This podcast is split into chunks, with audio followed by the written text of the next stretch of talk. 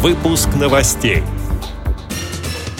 В Париже объявлены результаты конкурса «Европейское брайлевское эссе». Удмурская республиканская библиотека для слепых организовала семинар «Современные подходы к формированию безбарьерной среды». В Нальчике прошла акция, посвященная безопасности незрячих пешеходов. Сотрудники госавтоинспекции Ставрополя подарили слабовидящим детям аудиосказки о правилах дорожного движения. В турецком Кемере завершился чемпионат мира по пауэрлифтингу среди слепых и слабовидящих спортсменов. Далее об этом подробнее в студии Мария Ильинская. Здравствуйте. Парижский офис Европейского союза слепых объявил результаты конкурса «Европейское брайлевское эссе». В состязании приняли участие 62 работы из 21 страны. Высшую премию получила Анна Фус из Венгрии. Также награды за отличные работы завоевали Брэндон Халкуп из Великобритании и Джозеф Сбранек из Словакии. Как пишет пресс-служба ВУЗ, в этом году представители России не завоевали ни одной награды. Напомню, что конкурс «Европейское брайлевское эссе» проводится ежегодно. В рамках открытия месячника «Белой трости» Удмурская республиканская библиотека для слепых организовала практико-ориентированный семинар «Современные подходы к формированию безбарьерной среды».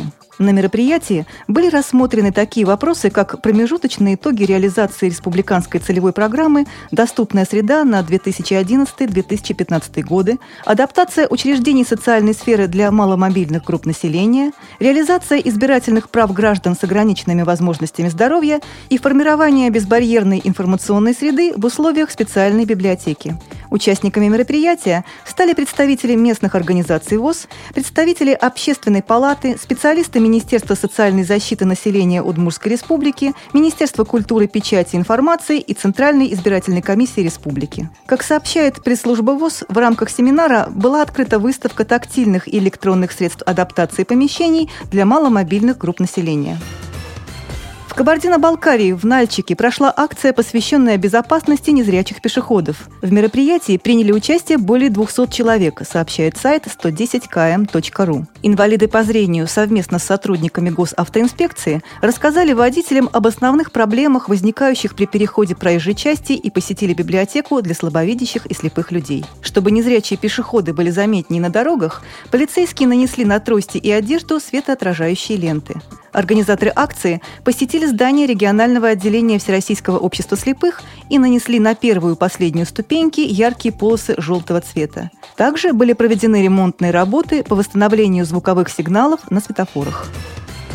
Ставрополе сотрудники госавтоинспекции подарили слабовидящим детям аудиосказки о правилах дорожного движения. По сообщению пресс-службы главка краевой полиции, стражи порядка посетили одну из школ, в которой занимаются ученики, имеющие ограничения по здоровью, и подарили воспитанникам компакт-диски. По мнению педагогов, звуковые сказки станут хорошим подспорьем в обучении ребят основам безопасности на дорогах. В ближайшее время всем юным жителям города вручат такие же диски турецком Кемере завершился чемпионат мира по пауэрлифтингу и жиму лежа среди слепых и слабовидящих спортсменов. В соревнованиях приняли участие 75 человек, 20 девушек и 55 мужчин из 8 стран мира.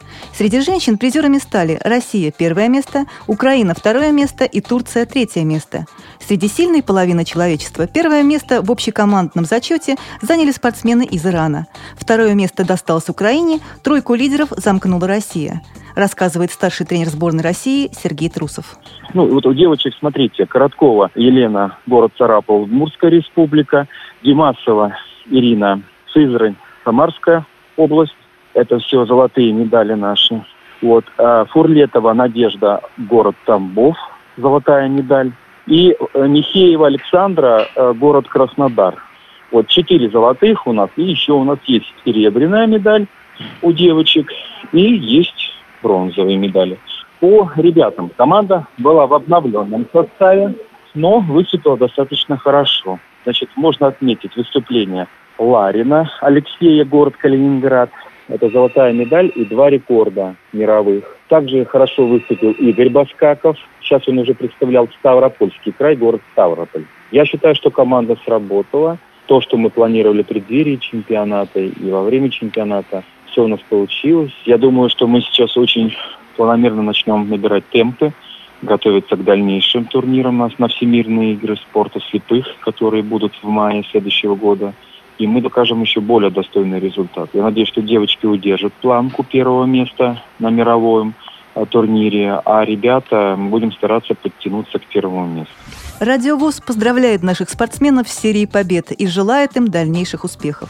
С этими и другими новостями вы можете познакомиться на сайте Радиовоз. Мы будем рады рассказать о событиях в вашем регионе. Пишите нам по адресу новости собака ру. Всего доброго и до встречи.